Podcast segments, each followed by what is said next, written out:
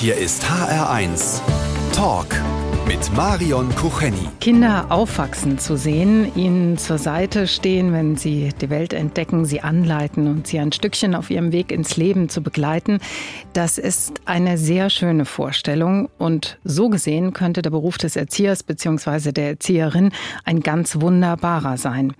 Ist er aber nicht, sondern oft Genau das Gegenteil. Erzieher in einer Kita oder in einem Kindergarten, das ist heutzutage oft ein Knochenjob. Das ist körperlich anstrengend und emotional sowieso. Unser heutiger Talkgast Susanne Schnieder kann ein Lied davon singen. Sie ist Kita-Leiterin und Buchautorin. Ihr neuestes Werk trägt den Titel Die Herrschaft der Rotzlöffel. Und davon gibt's in dieser Sendung später auch noch drei handsignierte Exemplare zu gewinnen. Nicht von den Rotzlöffeln, sondern von den Büchern. Frau Schnieder, herzlich willkommen. Hallo. Sind denn unsere Kinder wirklich so schlimm? Nein, unsere Kinder sind nicht wirklich so schlimm, aber die Bedingungen, unter denen unsere Kinder inzwischen aufwachsen, sind zum Teil schlimm. Ja, so muss ich es sagen. Das heißt, die Kinder werden Rotzlöffel, weil die Eltern sie auch irgendwie dazu gemacht haben. Weil die Eltern sie dazu gemacht haben. Ich sage jetzt nicht der größte Elternteil, sondern ich sag mal 10 bis 20 Prozent würde ich es benennen und das ganze System die Kinder auch wirklich auffällig werden lässt. Es gibt in Ihrem Buch Interviews mit Erzieherinnen, die sagen zum Teil, ich umschreibe es mal, also dieser Job, ich mache ihn gerne, aber er hat mich kaputt gemacht. Wie ist das mit Ihnen? Ich habe durch Fortbildung eine relativ gute Selbstfürsorge gelernt. Nichtsdestotrotz, ich bin jetzt 58 Jahre alt und ich weiß tatsächlich nicht, wie lange ich das noch durchhalte. Wenn es nach meiner Rentenversicherung oder nach meinem Renteneintrittsalter gehen würde, müsste ich es jetzt noch mit 67 machen. Und auch das schreibe ich ja auch in meinem Buch. Das ist für Erzieher meiner Meinung nach zu lang. Und wie es gelingen könnte, die Verhältnisse im Kindergarten und vielleicht auch ein bisschen in unserer Gesellschaft wieder vom Kopf auf die Füße zu stellen und was wir alle dazu beitragen können, darüber sprechen wir in den kommenden beiden Stunden hier in HR1 und ich freue mich drauf. HR1, genau meins. Früher gab es die ruhigen und die vorlauten, es gab die gelenkigen, es gab die eher unbeweglichen, es gab die mageren und die properen, die schlauen und die etwas langsameren Kinder. Das war ein buntes Portfolio an Typen und Charakteren und heute, da scheint das alles ein bisschen ausgeprägter zu sein, ein bisschen heftiger. Die ruhigen klammern oft viel zu sehr an ihren Eltern, die vorlauten sind aggressive kleine Systemsprenger, die unbeweglichen, die hocken nur noch am Computer, die properen sind krass übergewichtig und die etwas langsameren haben zum Teil ziemlich große Entwicklungsdefizite. Unser heutiger Talkgast Susanne Schnieder kennt sie alle. Sie ist Erzieherin, sie ist Kita-Leiterin und sie ist Autorin von Büchern wie Die Herrschaft der Rotzlöffel. Frau Schnieder, was ist anders an Kindern heute im Vergleich zu Kindern vor 20, 30, 40 Jahren? An den Kindern an sich ist ja nichts anders. Man kommt ja auf die Welt, ist Kind, wird erwachsen, wächst auf, möglichst behütet, möglichst in einem Familienverbund und auch natürlich in einem Kindergartenverbund, in der Schule und so weiter. Was heute anders ist, ist, dass die Kinder viel mehr belastet sind durch Trennung und Scheidung zum Beispiel, aber auch durch viel zu viel Information, durch viel zu viel meiner Meinung nach Partizipation, also Beteiligung, die zum Teil Teil falsch verstanden ist, wo Kinder Entscheidungen treffen müssen, die in A viel zu groß sind und für die sie einfach nicht die Verantwortung tragen und die auch nicht ihre Entscheidungen sein sollten. Und da stelle ich fest, dass die Kinder einfach überfordert sind und es kommt häufig ein zu spätes Nein. Es ist dann so sehr impulsgesteuert, das Leben, und die Erwachsenen haben häufig Angst, noch zu sagen, so, nein, und jetzt ist Schluss. Und die Entscheidung dafür zu treffen und die Verantwortung dafür zu tragen. Weil man gerne liberal sein möchte genau. und man möchte gerne ein gutes Verhältnis zu seinen Kindern haben und man möchte auch irgendwie, dass die einen cool finden. Ja. Genau. Mhm. Und dann der zweite Punkt, beziehungsweise so ein Stichwort ist Benehmen hört man von älteren Menschen oft, die Kinder haben gar kein Benehmen mehr. Da steckt ja was dahinter. Gibt es wirklich Schwierigkeiten oder auffällige Defizite darin, dass man nicht mehr gut miteinander umgehen kann und keinen Verhaltenskodex mehr hat?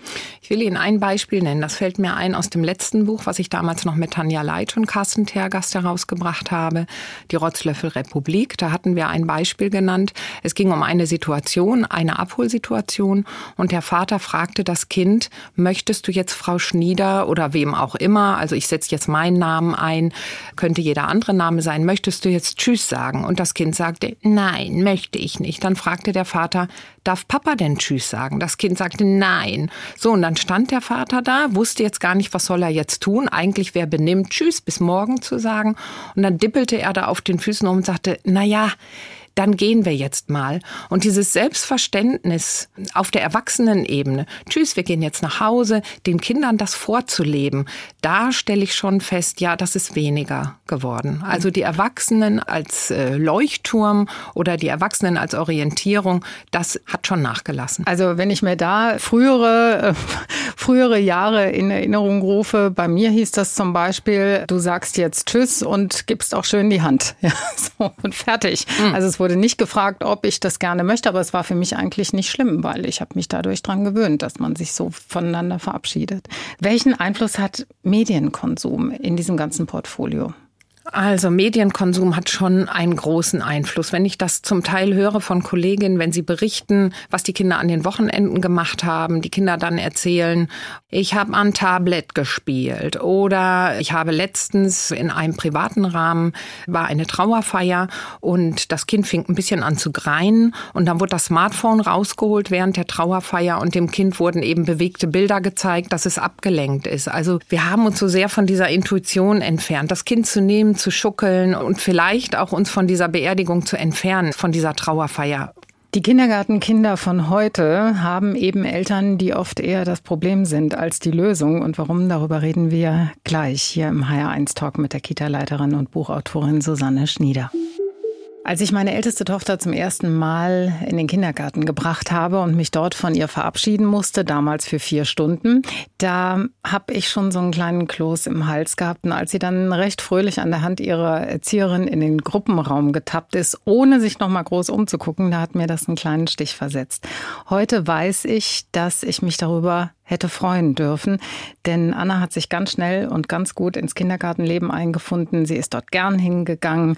Bei den Kindergarteneltern heute, da sieht das oft anders aus. Susanne Schnieder, Sie als Kita-Leiterin haben da selbst einiges erlebt und in Ihrem Buch beschreiben Sie ein paar sehr skurrile Eingewöhnungssituationen.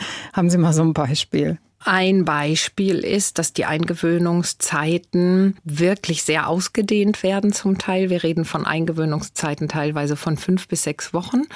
Und wo die Eltern dabei sind. Wo die Eltern dabei sind. Mhm. Was ich ja sogar, wo ich ja noch sage, ja, okay, das ist ja kein Problem. Man kann sich ja auch nützlich machen als Eltern. Man kann ja helfen, die Spülmaschine einzuräumen Zum oder Beispiel. irgendwas. Ja.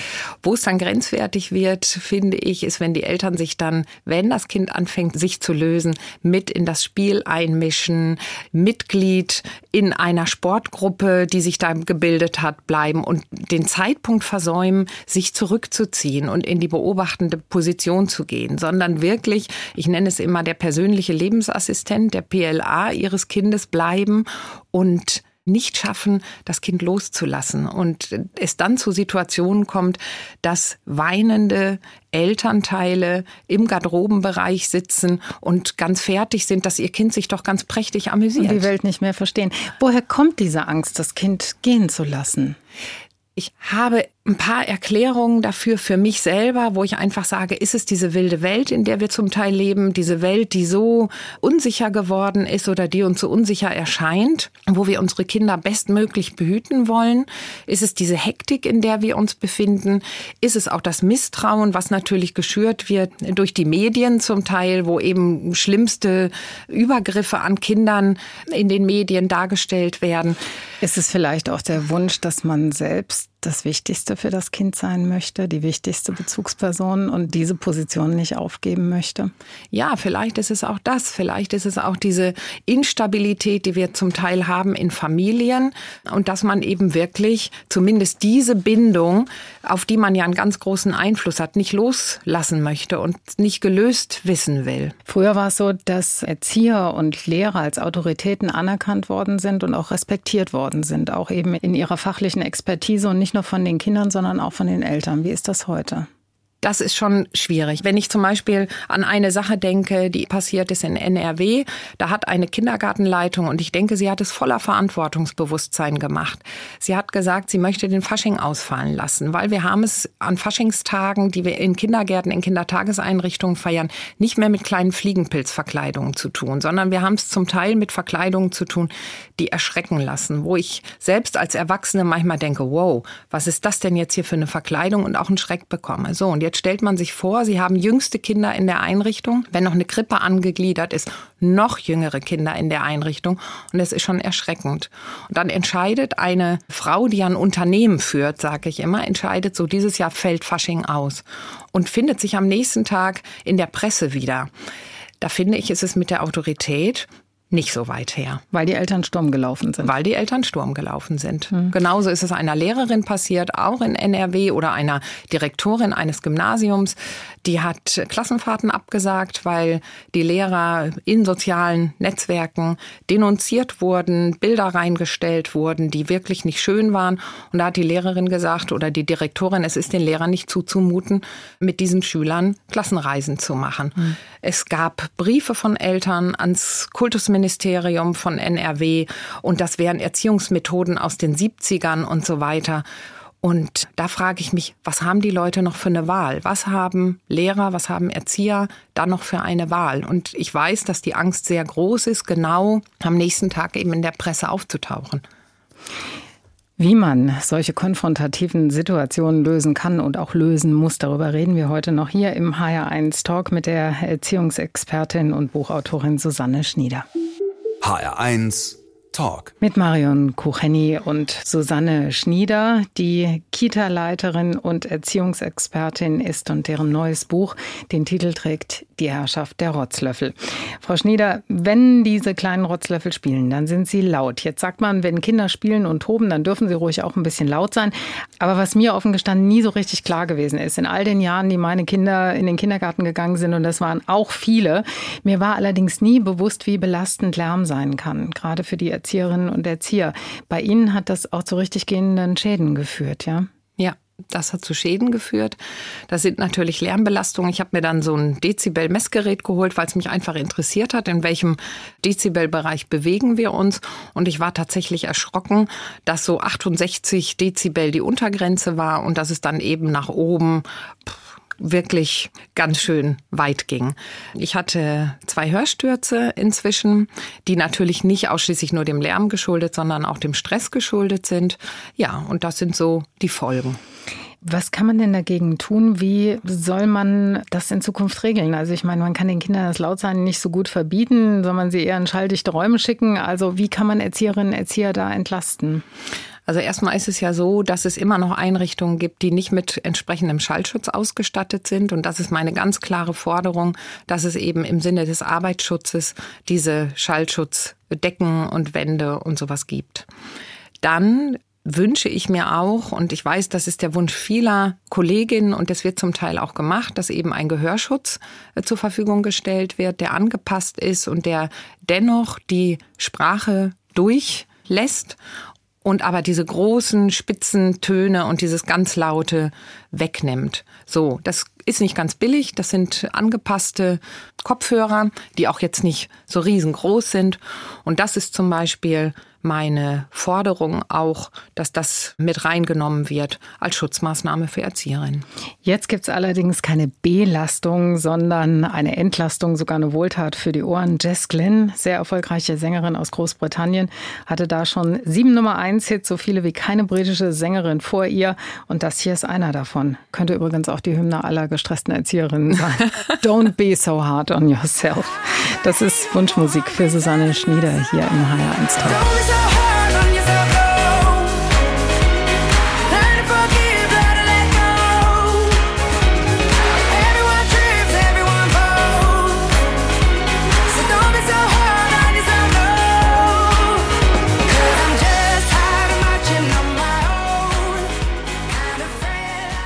Spielen.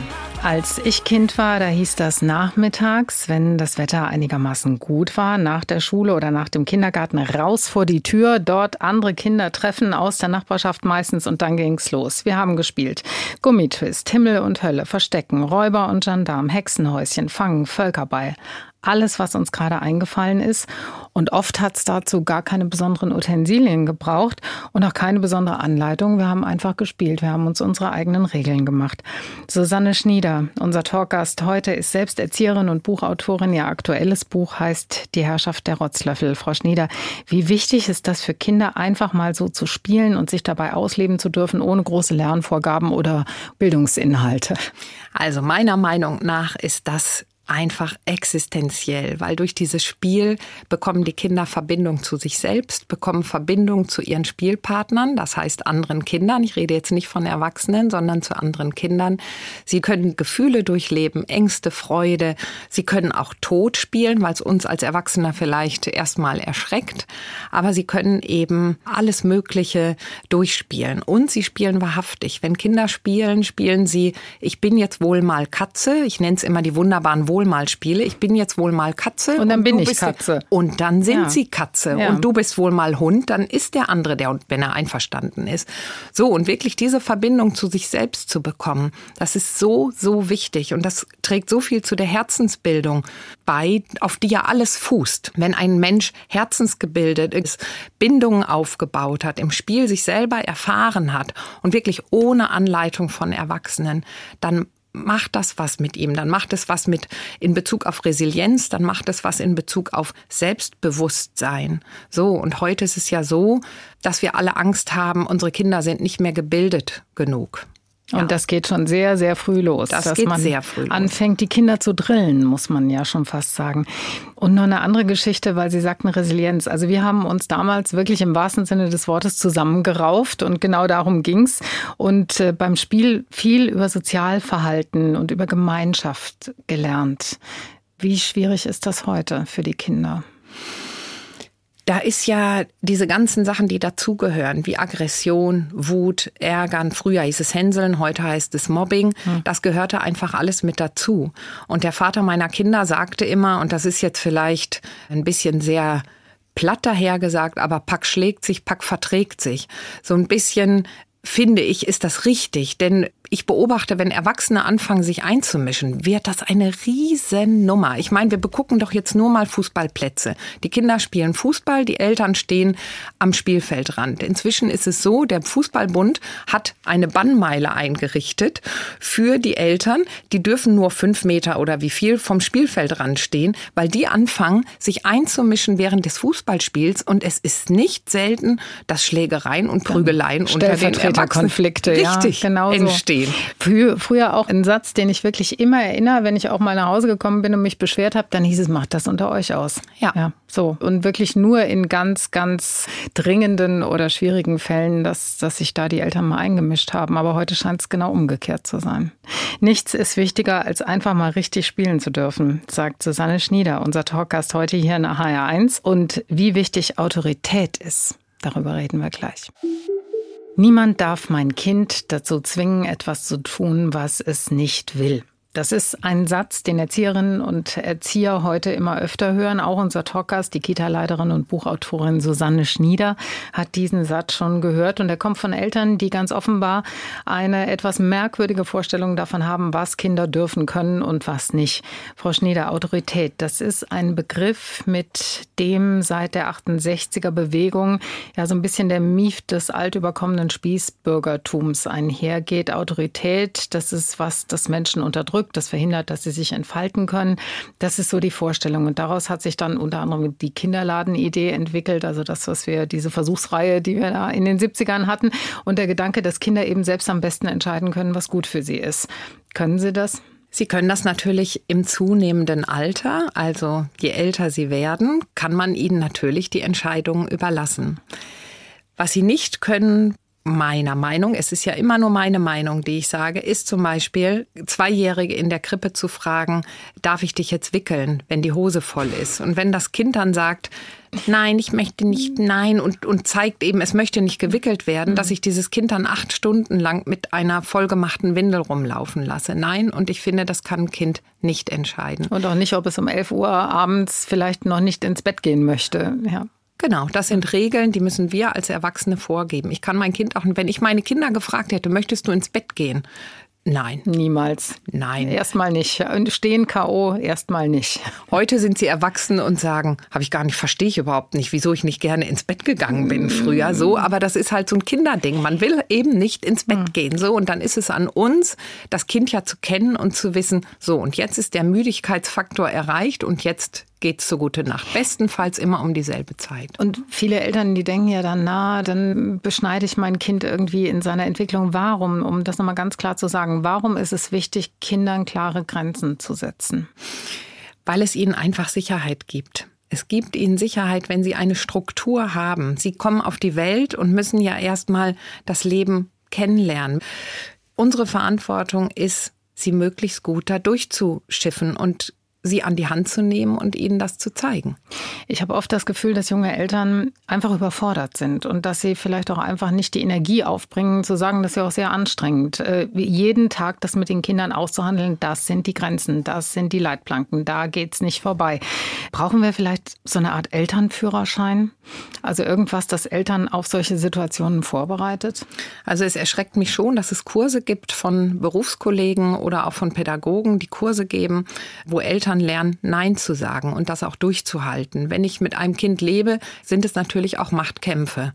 Das hört sich jetzt sehr brutal an, aber überall, es ist egal, in welchem Team ich bin, es gibt Machtkämpfe. Das sind halt diese ganz normalen Teamentwicklungsphasen, die wir haben und die haben wir natürlich auch in der Familie oder auch im Kindergarten. Und dazu muss man sagen, es gibt Kinder, also das ist meine Erfahrung. Also ich habe vier und einige meiner Kinder, die waren recht leicht zu erziehen. Also die haben Grenzen akzeptiert und dann gab es auch welche, die haben Grenzen eben nicht nicht akzeptiert und da wird es dann wirklich anstrengend. Das sind dann Machtkämpfe. Das ja. sind dann Machtkämpfe, ja. genau. Mm, ich bin nicht die Freundin meiner Kinder, sondern ich bin ihre Mama. Das ist meine persönliche Überzeugung. Was sagt die Kita-Leiterin? Ich bin auch die Mama und war nicht die Freundin meiner Kinder. Heute natürlich, die sind erwachsen. Meine Kinder sind 35 und 27. Da ändert sich natürlich das hm. Verhältnis. Wir reden auf der Erwachsenenebene miteinander. Aber ich war auch, als sie klein waren, nicht die Freundin meiner Kinder. Susanne Schnieder, Erziehungsexpertin, unseren HR1 Talk. Heute gibt es natürlich wie immer auch zum Nachhören in der ARD Audiothek. HR1 Talk. Wer seine Kinder zum ersten Mal in die Kita begleitet, der denkt dabei sicher oft auch an die eigene Kindergartenzeit zurück. Unser heutiger Talkgast Susanne Schnieder hat als Kita-Leiterin schon viele Neuzugänge und schon viele erste Kindergartentage erlebt. Wie war Ihre eigene Kindergartenzeit? Ich wurde mit meinem Cousin zusammen in den Kindergarten gebracht von meiner Mutter und meiner Tante und ich habe tatsächlich nur gebrüllt. Ich habe nur gebrüllt. Die Eltern mussten sich direkt verabschieden und wir wurden dann alleine gelassen. Mein Cousin hat sich relativ schnell beruhigt, ich nicht. Und im Nachgang muss ich sagen, natürlich irgendwann habe ich mich eingewöhnt. Das ist sowas, das wünsche ich tatsächlich auch keinem Kind, auch heute nicht. Eingewöhnungszeit ist schon extrem wichtig, um halt auch eine Bindung aufzubauen zu den Erzieherinnen und um die erstmal kennenzulernen, um dieses System überhaupt zu verstehen. Und das war damals ein bisschen krass. Das ja. war krass. Ja. Also das fände ich heute für die Kinder schlimm und lebe ich auch so nicht und biete ich auch so nicht an. Was war denn besonders schön, nachdem sie sich mal so ein bisschen beruhigt hat? Nachdem Was war besonders schön? Ich fand besonders schön meine Kindergärtnerin. Früher hießen die ja noch Fräulein. Und es war Fräulein Ingrid. Und die war immer so schön gemacht. Die hatte immer so schöne Kleider an und hatte immer ihre Frisur so schön und hat mit uns gespielt. Und das hat einfach Spaß gemacht. Und dann kam der Polizeikasper und dann haben wir draußen in der Sandkiste gespielt. Und ich hatte da tatsächlich im Kindergarten meinen ersten kleinen Freund. Bei mir hießen die Kindergärtnerinnen noch Tante. Ja. Ah, ja. Wenn sie sehr jung waren, waren die noch Tante. Äh, nur unsere Kindergartenleiterin, das war Frau Persch. Also die haben wir dann auch mit ihrem Titel Frau angesprochen. Und ansonsten waren die Tante nur die ganz, ganz, ganz jungen. Das war schon sehr weit vorn. Die durften wir mit Vornamen anreden. Das haben aber die älteren Erzieherinnen nicht so sehr gemocht. Und die mochte ich auch, weil die so jung waren. Die hätten ältere Schwestern sein können. Und das war eigentlich ganz schön. Was mir allerdings nicht so gut gefallen hat, war, dass wir am Ende immer aufräumen mussten wie war das bei Ihnen? Es musste immer sein. Am Ende des Kindergartentages alle zusammen aufräumen. Ja, das mussten wir auch. Wir mussten aufräumen und zwar nicht nur im Kindergarten, sondern auch in der Familie. Ich habe eine sehr große Familie. Meine Mutter hat zahlreiche Geschwister und wenn bei uns Familienfeiern waren, dann waren wir ganz viele Cousins und Cousinen und meine Schwestern mittendrin und dann mussten wir auch aufräumen. Sehr unangenehm. Machte nicht wirklich Spaß. Wir beide müssen gleich auch was. Wir müssen nämlich den HR1-Fragebogen ausfüllen, aber ich hoffe, dass das Spaß macht und ich bin sehr gespannt. Der HR1 Talk heute mit der Erziehungsexpertin und Buchautorin Susanne Schnieder. Wie bekommen Sie eigentlich Kinder am besten dazu, was zu tun, was sie vielleicht gerade nicht so gerne möchten? Kleiner Profitipp? Indem wir sie zugewandt motivieren. Okay, liebe Frau Schnieder, ich habe einen ganz großartigen Fragebogen vorbereitet mit vielen spannenden Fragen und möglicherweise könnte uns beiden das unheimlich viel Spaß machen. Na, ich freue mich. Das funktioniert so, ich gebe einen Halbsatz vor und Sie ergänzen. Ja, okay. Sie führen den zu Ende. Okay. Mein schönstes Privileg als Erzieherin ist, dass ich den Menschen oder die Menschen am Beginn des Lebens begleiten darf. Ich hasse es, wenn. Ich hasse es, wenn gelogen wird. Ein halbes Pfund Butter kostet. Ein halbes Pfund Butter kostet 1,20. Mhm. Peinlich war mir zuletzt. Peinlich war mir zuletzt. Puh. Nee, fällt mir jetzt nichts ein. Okay. Gute Erziehung ist für mich. Eine zugewandte, bestenfalls liebevolle Begleitung, wo die Kinder die Grenzen erkennen und wo ich authentisch bin als Erwachsener. Von meinen Kindern habe ich gelernt, was bedingungslose Liebe ist. Bereut habe ich, dass ich manchmal, na, vielleicht ein oder zweimal tatsächlich zu streng war und ungerecht. Aber meine Kinder haben es mir inzwischen verziehen. Das Schwierige an der Demokratie ist, alle mitzunehmen und alle gleichermaßen mitzunehmen. Am liebsten spiele ich. Am liebsten spiele ich äh, darf ich jetzt Stadt, Land, Fluss sagen oder sage ich Verstecken spielen? Was immer Sie mögen. ja, dann sage ich Verstecken spielen und ich wundere mich, dass Kinder das heute nicht mehr können. Wenn ich mit den Kindern Verstecken spiele, muss ich ihnen wirklich en Detail die Regeln erklären. Ja, ja Wahnsinn, aber es ist immer wieder ein Abenteuer. Ich möchte gerne mal einen Abend verbringen mit äh, Katrin Bauerfeind. Die Talkerin, ja? Ja. Mhm. Warum? Weil ich glaube, dass sie, was Kindererziehung angeht, dass wir uns da ähneln. Zufrieden bin ich erst, wenn. Ach, ich bin ja häufig zufrieden. Ich bin ja häufig zufrieden. Zufrieden bin ich, wenn ich zum Beispiel gut geschlafen habe. Dann bin ich zufrieden und ein schönes Frühstück danach hatte. Das klingt auch nach einem guten Plan. Unbedingt bedanken muss ich mich bei meiner Mutter. Der HR1 Fragebogen, ausgefüllt von der Kita-Leiterin und Buchautorin Susanne Schnieder, heute hier im HR1 Talk. Ach Mensch, du hast doch den schönsten Beruf der Welt. Den ganzen Tag mit Kindern spielen und dafür auch noch bezahlt werden. Diese Aussage ist ebenso bezeichnend wie unangemessen und sie zeigt das große Dilemma, in dem sich ein ganzer Berufsstand befindet. Susanne Schnieder ist Erzieherin und Kita-Leiterin und in ihrem aktuellen Buch Die Herrschaft der Rotzlöffel zeigt sie deutlich auf, wo es im Erziehungswesen in Deutschland überall im Argen liegt. Frau Schnieder, haben wir nicht genug Wertschätzung für das, was Erzieherinnen und Erzieher in unseren Kitas leisten? Genau, das ist das, was fehlt. Das ist die Wertschätzung. Aber da haben die Erzieher nicht ein Alleinstellungsmerkmal, sondern das ist eben in all diesen Pflegeberufen, Altenpflege, Krankenpflege. Insgesamt erfahren diese Berufe zu wenig Wertschätzung. Ja.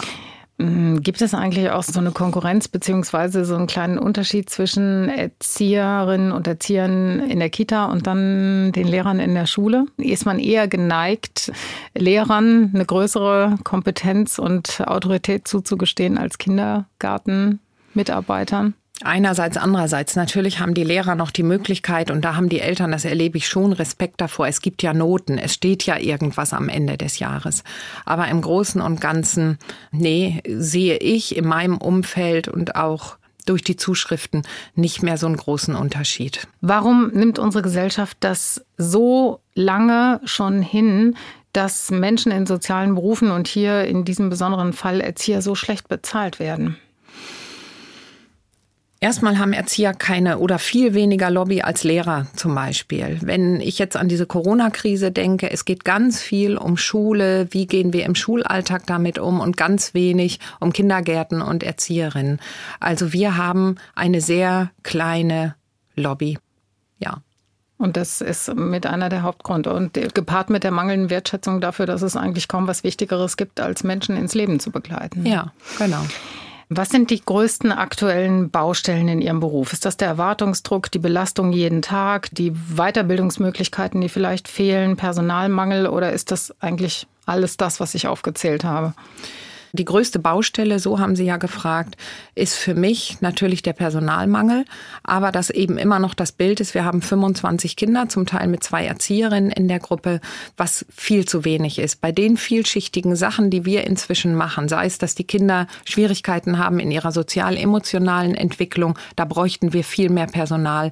Dann sind wir ja zu Bildungseinrichtungen, wir sind ja inzwischen Bildungseinrichtungen in alle möglichen Richtungen, sei es Müllexperte, Klima, sei es Sprache und so weiter. Dafür haben wir auch zu wenig Personal. So, und parallel dazu haben wir einen riesengroßen Fachkräftemangel, weil junge Leute keine große Motivation haben, diesen Beruf zu erlernen. In Ihrem Buch entwerfen Sie das Bild des Zukunftsingenieurs, der ein Erzieher, eine Erzieherin gerne sein möchte. Was muss man sich darunter vorstellen? Wir sagen ja immer, Kinder sind unsere Zukunft. Und da wirklich das auch ernst zu nehmen und zu sagen, ja, die sind unsere Zukunft und für die wollen wir alles Mögliche tun. Wir wollen mehr Geld in die Hand nehmen, wir wollen mehr Personal einstellen, wir wollen dem Ganzen viel mehr Wertschätzung entgegenbringen. Wir gestalten ja sozusagen die Gesellschaft von morgen mit, auf jeden Fall. Und dazu gehören ganz viele Sachen. Dazu gehört Emanzipation, dazu gehört Nachhaltigkeit, dazu gehört auch, wie ernähren wir unsere Generation gerade. Das klafft ja so auseinander. Was wünschen wir uns und wie sieht die Realität aus? Und das eben mitzugestalten als Zukunftsingenieurin, das wäre noch Neben einer ordentlichen Personalausstattung und Bezahlung sicher ein Ideal. Genau. Die Erziehungsexpertin Susanne Schnieder heute hier im HR1 Talk. HR1 Talk. Mit Marion Kucheni und Susanne Schnieder, Kita-Leiterin, Erziehungsexpertin und Buchautorin. Frau Schnieder, beim Stichwort Kindergarten, da denkt man als erstes an Spielen, als zweites ans Basteln, als drittes dann aber schon mindestens mal ans Singen. Was ist denn Ihr liebstes Kinderlied? Mein liebstes Kinderlied, Igelchen, Igelchen, schau mal ins Spiegelchen, deine Beine sind krumm. Igelchen, Igelchen, schau mal ins Spiegelchen, deine Beine sind kurz.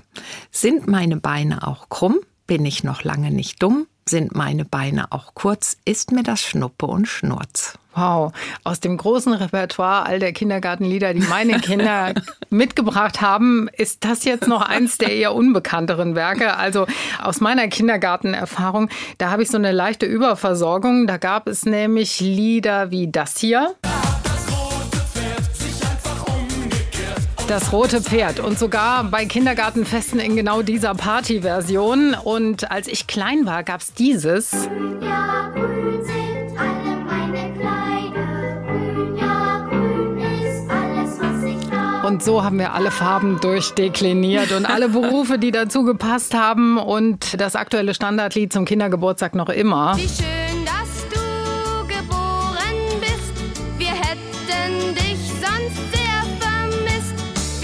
ja, wie schön, dass du geboren bist. Wir hätten dich sonst sehr vermisst. Jetzt gibt es aber kein Kindergartenlied, sondern es gibt Wunschmusik für unseren Talkgast Susanne Schnieder. Vincent Weiss ist ein junger Musiker, dessen Karriere tatsächlich in einer bekannten deutschen Castingshow ihren Anfang genommen hat. Und das hier, das war sein erster großer Hit. Musik sein. Ey, da müsste Musik sein. Überall, wo du bist. Und wenn es am schönsten ist, es wieder und wieder ey, da müsste Musik sein, wo auch immer du bist. Denn wenn es am schönsten Eltern, die die besten Freunde ihrer Kinder sein wollen, die sich wochenlang gemeinsam mit ihren Kindern durch die Eingewöhnungszeit in der Kita spielen und toben, die alles machen wollen, was die Kleinen auch machen, die ihre Kinder gewähren lassen und den kindlichen Willen fast über alles stellen, auch über den fachlichen Rat von Erziehern.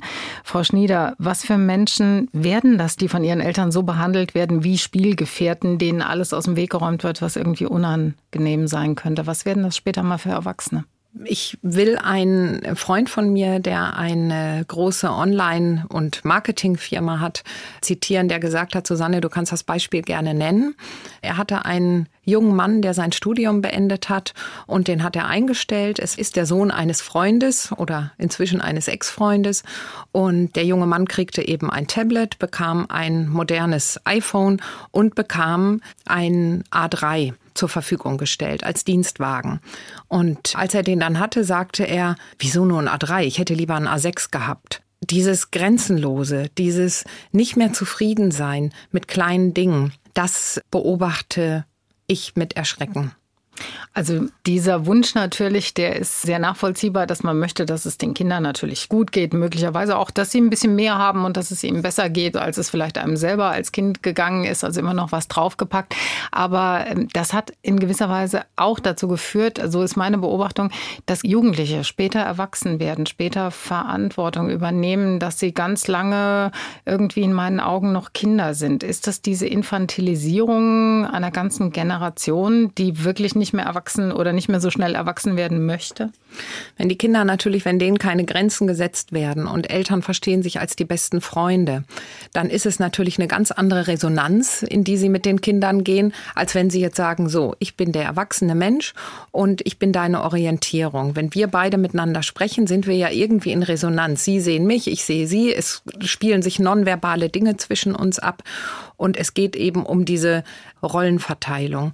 Und wenn die Kinder nicht mehr gelernt haben, in Resonanz zu gehen mit einem Erwachsenen und nicht mehr gelernt haben, diese Grenzen zu haben, dann können sie das auch nicht leben und müssen halt es häufiger schmerzvoller lernen, wenn sie dann in der Ausbildung sind, weil diese Grenzen ersparen wir ihnen am Ende nicht. Die kommen dann in der Ausbildung oder wir haben heute Berichte von Feuerwehrleuten, von Polizisten, von Lehrern, dass es zu dieser Respektlosigkeit kommt. Und das hat eben damit zu tun, dass die Kinder nicht früh genug gelernt haben, ah, hier ist jetzt eine Grenze. Der erwachsene Mensch geht mit mir in Resonanz und zeigt mir, das geht und das geht nicht. Aber wie finden wir, wenn diese Generation jetzt mal groß ist und auch selber Kinder hat, wie finden wir wieder zurück? Gibt es ein Pendel, das zurückschlägt? Was können wir tun, um als Gesellschaft tun, um wieder zu mehr Autorität, mehr Verantwortung und auch wirklich zu einem Verhalten zu finden, das ein Kompass sein kann für die jüngere Generation? Wie kriegen wir das hin? Ich glaube, dass wir spätestens jetzt anfangen müssten, wieder zu sagen oder dieses Sprichwort auch zu leben, für die Erziehung eines Kindes bedarf es eines ganzen Dorfes. Also wenn die Nachbarin jetzt zum Beispiel sagt, das ist wirklich zu laut, kann ihr Kind mal ein bisschen leiser sein, mich nicht angegriffen zu fühlen als Erwachsener, sondern dem Kind zu sagen, es ist jetzt gerade zu laut. Darf ich ein Beispiel noch nennen? Ich habe äh, eine Zuschrift einer Kollegin gehabt, die war in einem Tierpark mit Vorschulkindern und sie hatte vorher gesagt, das und das geht in dem Tierpark und das und das nicht. Und dann hörte sie irgendwann ein Riesengeschrei, als sie ein paar Kinder sortierte und vier von den Kindern waren in ihrem Hintergrund. Und da hörte sie ein Riesengeschrei, dreht sich um, da stehen vier Jungs vor dem Eulengehege und schreien diese Eulen an, brüllen diese armen Tiere an. Und dann ist meine Kollegin da hingegangen und hat gesagt, so, und jetzt ist hier Schluss. Ihr geht hier nicht so mit den Tieren um, das haben wir von Beginn an gesprochen. Und jetzt bitteschön, da vorne ist euer Platz. Und dann kam ein älteres Ehepaar zu zu ihr und sagte, dürfen wir kurz mal was sagen? Und die Kollegin hat dann schon gedacht, ach Gottchen, jetzt geht's wieder los. Diese Diskussion. Wie können Sie so mit den Kindern reden? Wie können Sie ja. so mit den Kindern reden? Ja. Und dann hat das ältere Ehepaar sich bedankt, hat gesagt, Dankeschön. Mhm. Danke, dass Sie wirklich diese Verantwortung übernehmen und dass Sie den Kindern erklären, so geht es nicht. Die Grenzen, die Grenzen, die gesetzt werden müssen, sagt die Erziehungsexpertin, Kita-Leiterin und Buchautorin Susanne Schnieder, heute hier im HR1 Talk. Es reicht nicht, einfach nur Geld in das System zu pumpen. Es muss auch an allen Stellschrauben gedreht werden, damit die Qualität der Betreuung in unseren Kindergärten und Tagesstätten gewährleistet werden kann, sagt unser Talkgast Susanne Schnieder, selbst Kita-Leiterin und Buchautorin. Frau Schnieder, welche Stellschrauben sind denn das konkret?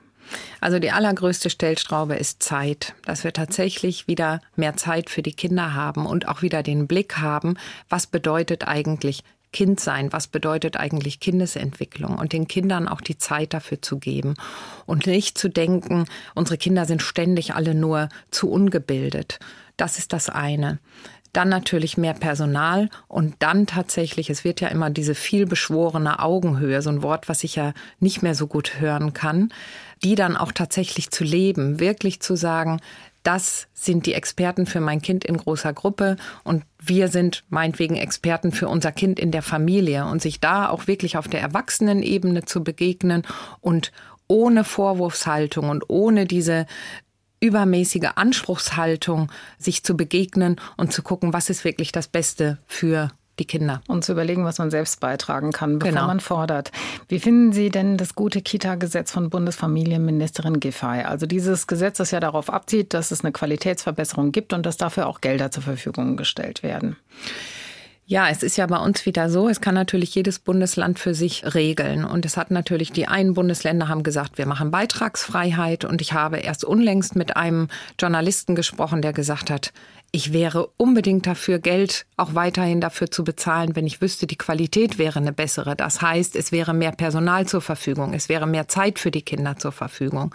So, dafür wurde ja das Geld aufgewendet. Es ist also so unterschiedlich geregelt. Einige haben sich dann in Qualitätsprogramme eingekauft, wo man bei manchen möglicherweise mal fragen darf, welchen Sinn machen sie? Und was ja immer noch die Frage ist, das gute Kita-Gesetz impliziert ja irgendwie, wie waren denn vorher die Kitas? Und ich glaube, ja, oder weiß, die Kitas waren ja vorher auch gut. Und die Erzieherinnen und die Erzieher wissen ja schon, woran es fehlt. Liebe Frau Schnieder, am Ende unseres Talks ist es üblich, dass unser Gast etwas auswendig aufsagt. Das kann ein Zitat, ein Gedicht, eine Lebensweisheit, ein Motto sein. Das ist ganz Ihnen überlassen. Dann sage ich mein momentanes Lieblingszitat, was ich habe. Ich habe unlängst das Buch Südlichter von Nina George gelesen und da habe ich mir folgende Passage gemerkt. Die Räder der alten Karren, der Charrette, drehten sich knirschend über das holprige Pflaster. In Nyon waren alle Gassen krumm und schief. Das bereitet auf das Leben vor, hatte Elsa Marie-Jeanne erklärt. Wer nur auf geraden Wegen läuft, verliert die Balance, wenn das Leben ihn schubst. Und ich schwöre dir, das wird es. Susanne Schnieder, Erziehungsexpertin und Autorin des Buches Die Herrschaft der Rotzlöffel, wie wir die Verhältnisse im Kindergarten wieder vom Kopf auf die Füße stellen. Es war mir eine Freude. Vielen Dank, mir auch. Und unseren HR1 Talk können Sie natürlich wie immer nochmal nachhören als Podcast zu finden auf hr1.de. Mein Name ist Marion Kucheni. Vielen Dank fürs Zuhören. Uns allen einen guten Sonntag. HR1, genau meins.